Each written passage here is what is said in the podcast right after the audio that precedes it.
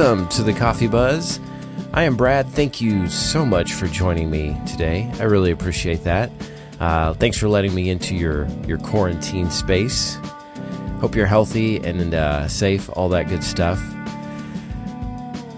You know, one way I'm getting through this whole quarantine thing, uh, I'm, I'm leaning on some some vices. One of which being NadaMoo ice cream. They're based out of Austin, and I, I think they're nationwide. But it's this little company that makes these plant-based uh, ice creams. I think mainly they use coconut milk. Uh, the the one that I am obsessed with right now it's the flavor called caramel cold brew and cocky cockies. oh god damn it! Uh, it's called caramel cold brew and cookies, which is every bit as good as it sounds. Maybe better actually. Um, at first, I thought it was just going to be all sort of ground up together, mixed together, and I'm enjoying it just like that. But then I get about a quarter inch into the pint and realize that they have generously given me this huge swirl of caramel, you know, kind of all throughout the pint. And uh, it's the perfect blend for me as far as flavor palette goes because you've got the sweetness of the cookies and cream, uh, you got the caramel, but then there's that cold brew that kind of cuts through and gives you the other side, the bitter side. And I think it's got a little bit of caffeine in it, you know? Uh, I would I would venture to say yes, because even though it's been processed and put into to ice cream, the the caffeine is still there. Maybe it's just psychosomatic. I don't know, but it's delicious. It's worth every calorie. uh, it's definitely not a health food. I'm I'm gonna put that disclosure up there up front. But it's uh, these are trying times, right? So we have to look for those those little treats where we can get them to to get us through. Another treat right now that's out is the the new Pearl Jam. Gigaton is the name of that album.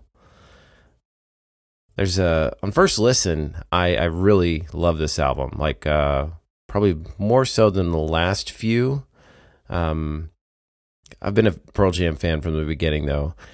Um I've I've kind of just stayed with them. I know a lot of people sort of fell off after the first couple albums because they just they took it in a whole different direction because they wanted to avoid being sort of niched and pigeonholed into a certain genre and they actually tried to become less popular and I think they succeeded and by doing so created a very devout following. Yeah, Pearl Jam fans don't mess around. I know Angie and James have tickets to go see them I think next month and they're probably not going to get to go to. That's that's heartbreaking. Um, but yeah, the the new album is out and it's definitely worth uh, a listen.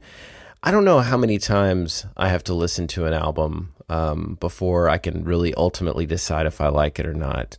Um, I liked it on first listen, but there's been a few albums where I'm immediately in love with the album on first listen, but after a few years go by, it sort of wears off.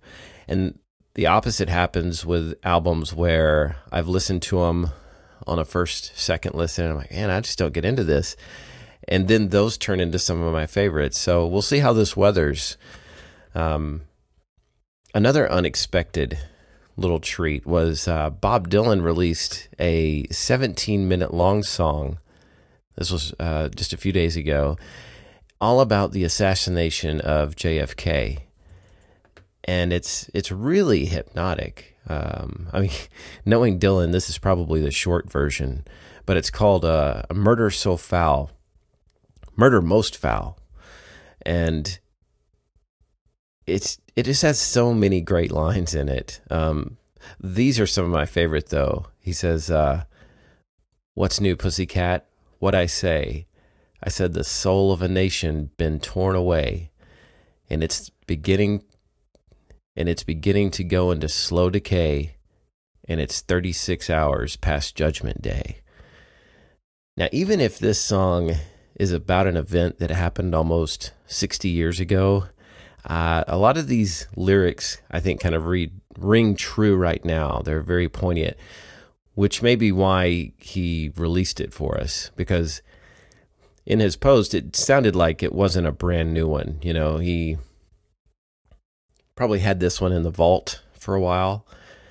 Um, he hasn't released an album of new material since 2012, I want to say. Uh, since then, he's put out some new albums, but they are all, um, I believe, like jazz standards or something like that. Um, not my favorite era of Dylan, but hey, you know, it's Bob Dylan.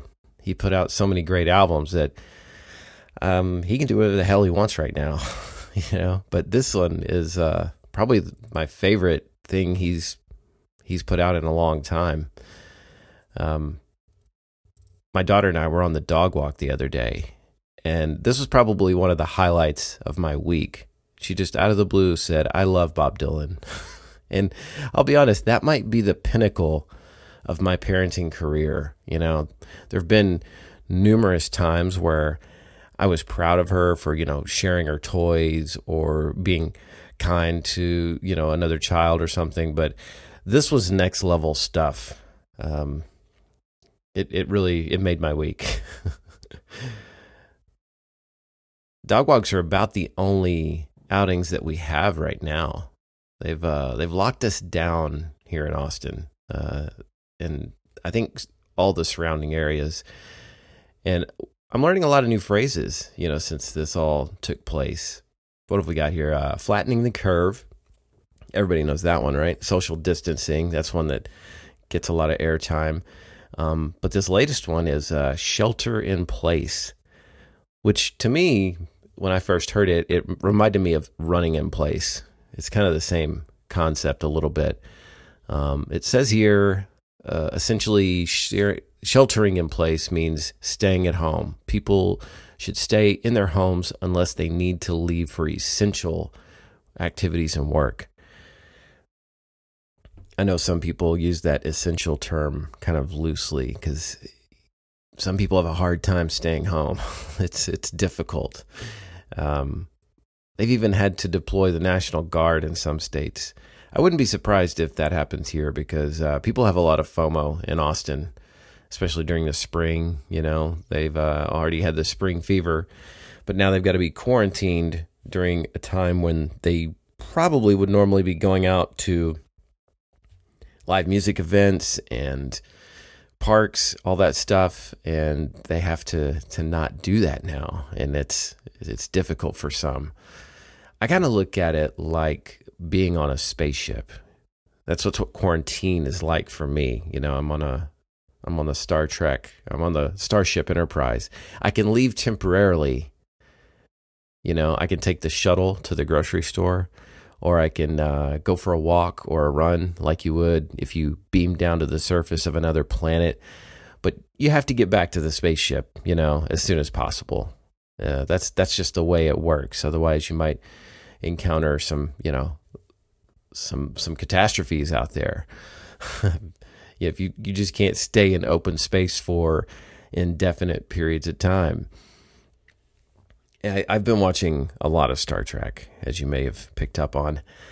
It's uh, I think I've been gravitating towards it because of its hopeful view of future humans. You know, in this world, the universe that Star Trek imagines, uh, things were getting so bad on Earth that they decided to become one country. Uh, they got rid of money, um, and they just everybody lives in this utopian society where you contribute your part for the community. And I don't know, I, I think there's a lot of lessons actually to be learned from that. Um, there's a lot of lessons I think that we can learn from all of this. I, I think that we could eventually evolve into those humans that Star Trek imagines. Um, Eckhart Tolle says that this whole shelter in place and you know sort of slowing down is good for us because it's allowing us to sort of take our time with things and not be in such a rush to go from one place to the next. And it's a chance to just observe stillness. In the in the late afternoons, we go outside, and the kid gets in the little uh, little pool, little wader pool thing, and we just sit there and look at these lizards that run along the fence. We've even took to naming a few of them. Um, and you just notice things that you didn't before. Uh, I'm just sitting out there enjoying the breeze. And as much as I want this to end and for everybody to be safe and us to not have a, a looming virus out there, I do think that this is a good, you know, a good chance to just sort of absorb that stillness. I kind of see the other lesson in this is that humans just need to slow their roll. You know, I, I think this is um, a correction, the virus, that is. It's not an accident, it's more of a wake up call. Because we've been treating the environment like an assembly line, you know, for far too long. We're just trying to exploit as many resources as we can, eat whatever animal we want to. And there's a funny meme going around about how Mother Nature has sent us all to our room for being assholes. And as funny as that is, there's a lot of truth to it. I think uh, this is more of just an immune response from the earth. Some of the other good things, you know, that have come out of this is that I see people being more friendly at least some. You know, I, I think whenever there is a stressful event like this, of course, we've never had one quite like this, but when things like this happen, it brings out the best and the worst of people. You kind of see people's true colors. And I've just noticed that a lot of people, for one, they're more active out in the neighborhood now. You know, we see a lot more foot traffic when we're on our dog walks than we used to you know, I, I even saw this one family because I typically take my lunch break and get the dogs together, uh, put the kid in the jogging stroller, and just head out. And we sort of take the same route more or less. And there's always a family uh, out about that time with a doing a picnic just out on the lawn. And you don't see that kind of thing in normal times. Um, people actually say hi now. It's kind of a new thing. Uh, I was running the other day, and this guy he, he stops and he says, "Hey, good job staying healthy." You know, um, because my I guess my health now it's a he, he is he's concerned about it in a genuine way because that means he has less of a chance of getting sick if if I'm staying healthy. Um, I just feel it's odd because I feel more of a sense of community since the isolation started than I did before. Uh, people are calling each other again. Remember those, the old fashioned phone calls? I've talked to three people on the phone this week. That's a record for me. yeah, it's uh, very interesting. Uh, Kim even had a Zoom happy hour. There was like, I don't know, 15 people on that call, just like all chilling, uh, having some drinks, catching up. Uh, yeah, apparently Zoom is not just for business meetings. It's uh, it's for fun stuff too. I don't know. Maybe I'm reading too much into this because you know we kind of see what we want to see. Um, so I'm I'm on the lookout for friendly people. Um, but I, I really do think that there's there's really cool things happening right now. One of the big trends uh, is the neighborhood bear hunt or scavenger hunt. People all over the world are placing stuffed animals, these uh, teddy bears, in their windows so that kids can, while they're out on a walk, do these scavenger hunts. And um, I'll be honest, I, I've spotted three or four this week, and I probably get into it more than my daughter does. But uh, if you want to make a parent's day or a kid's day, put one of those bears in your uh, window or on your car. I've, I've seen one that was just strapped to a mailbox. they get very creative with them. Uh, there was a picture of one. I, this wasn't in my neighborhood, but somebody had a medical mask on their teddy bear. Thought that was that was pretty funny, right? But for all this good, we also have the other side of this where people are just, I don't know. we really see what our our leadership is made of made up of. You know what I mean? I mean, because they're telling us it's going to be over with by Easter. Have you heard this? I'm sure you have. The official word from from the White House is uh, business as usual by Easter. Yeah, the president wants packed churches, which makes me wonder which uh, which church will he be attending that's packed. Uh, I'd love to see that. This seems like a colossal mistake, uh, in just in New York, which seems to be the epicenter. The C19 cases triple every three days. At least that was the last statistic that I I've heard. Uh, I know I said a few weeks back that you know the media has this tendency to scare everybody. Well, I think the executive branch of our government is trying to do the exact opposite. They're they're not scared enough, and uh, our president is alo- isn't alone on this either.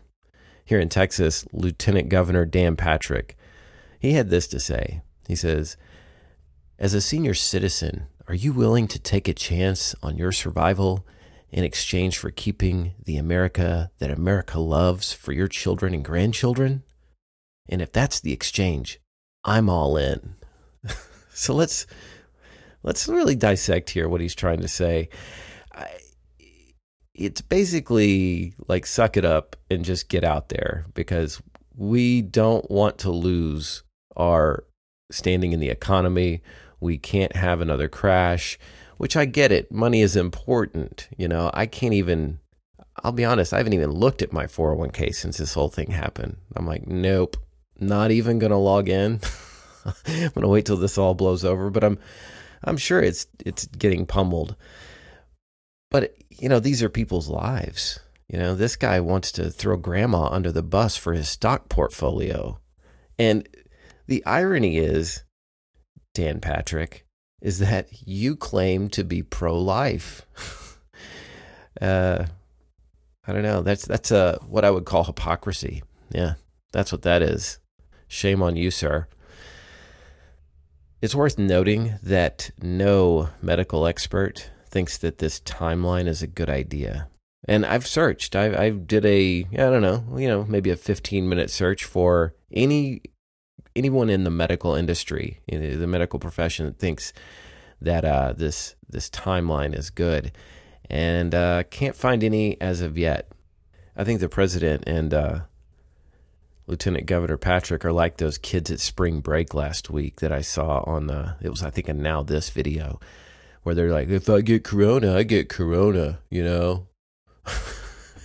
they're not going to let a virus get in the way of their, their stock market, just like the, the kids weren't letting this uh, this thing get in the way of their spring break. Really, what's the difference? You know, I mean, at least the kids, you can say, well, they're just being stupid kids, right? They're Gen Z. They don't care about this stuff yet, you know. But Lieutenant Governor Dan Patrick and the president, these are, you know, these are supposed to be adults. Here's another term I learned this week covidiot. Um, according to the Urban Dictionary, a covidiot is someone who ignores the warnings regarding public health or safety, or a person who hoards goods, denying them from their neighbors. I've seen a lot of people comparing what's happening right now to the TV show The Walking Dead. And I do see some correlations, but uh, only instead of zombies, we have covidiots. Uh, both are brain dead and very dangerous, so beware of the covidiots out there. I hope you enjoyed this episode. Thank you so much for joining me and listening. It, uh, it really does mean a lot to me. Uh, makes me think I'm not just talking to myself when I see that people are listening. Um, you're like the unseen friend that I have every week that I can talk to. Hope I can uh, return the favor you can contact me at the coffeebuzzpodcast.com. Until next week, stay healthy, stay safe.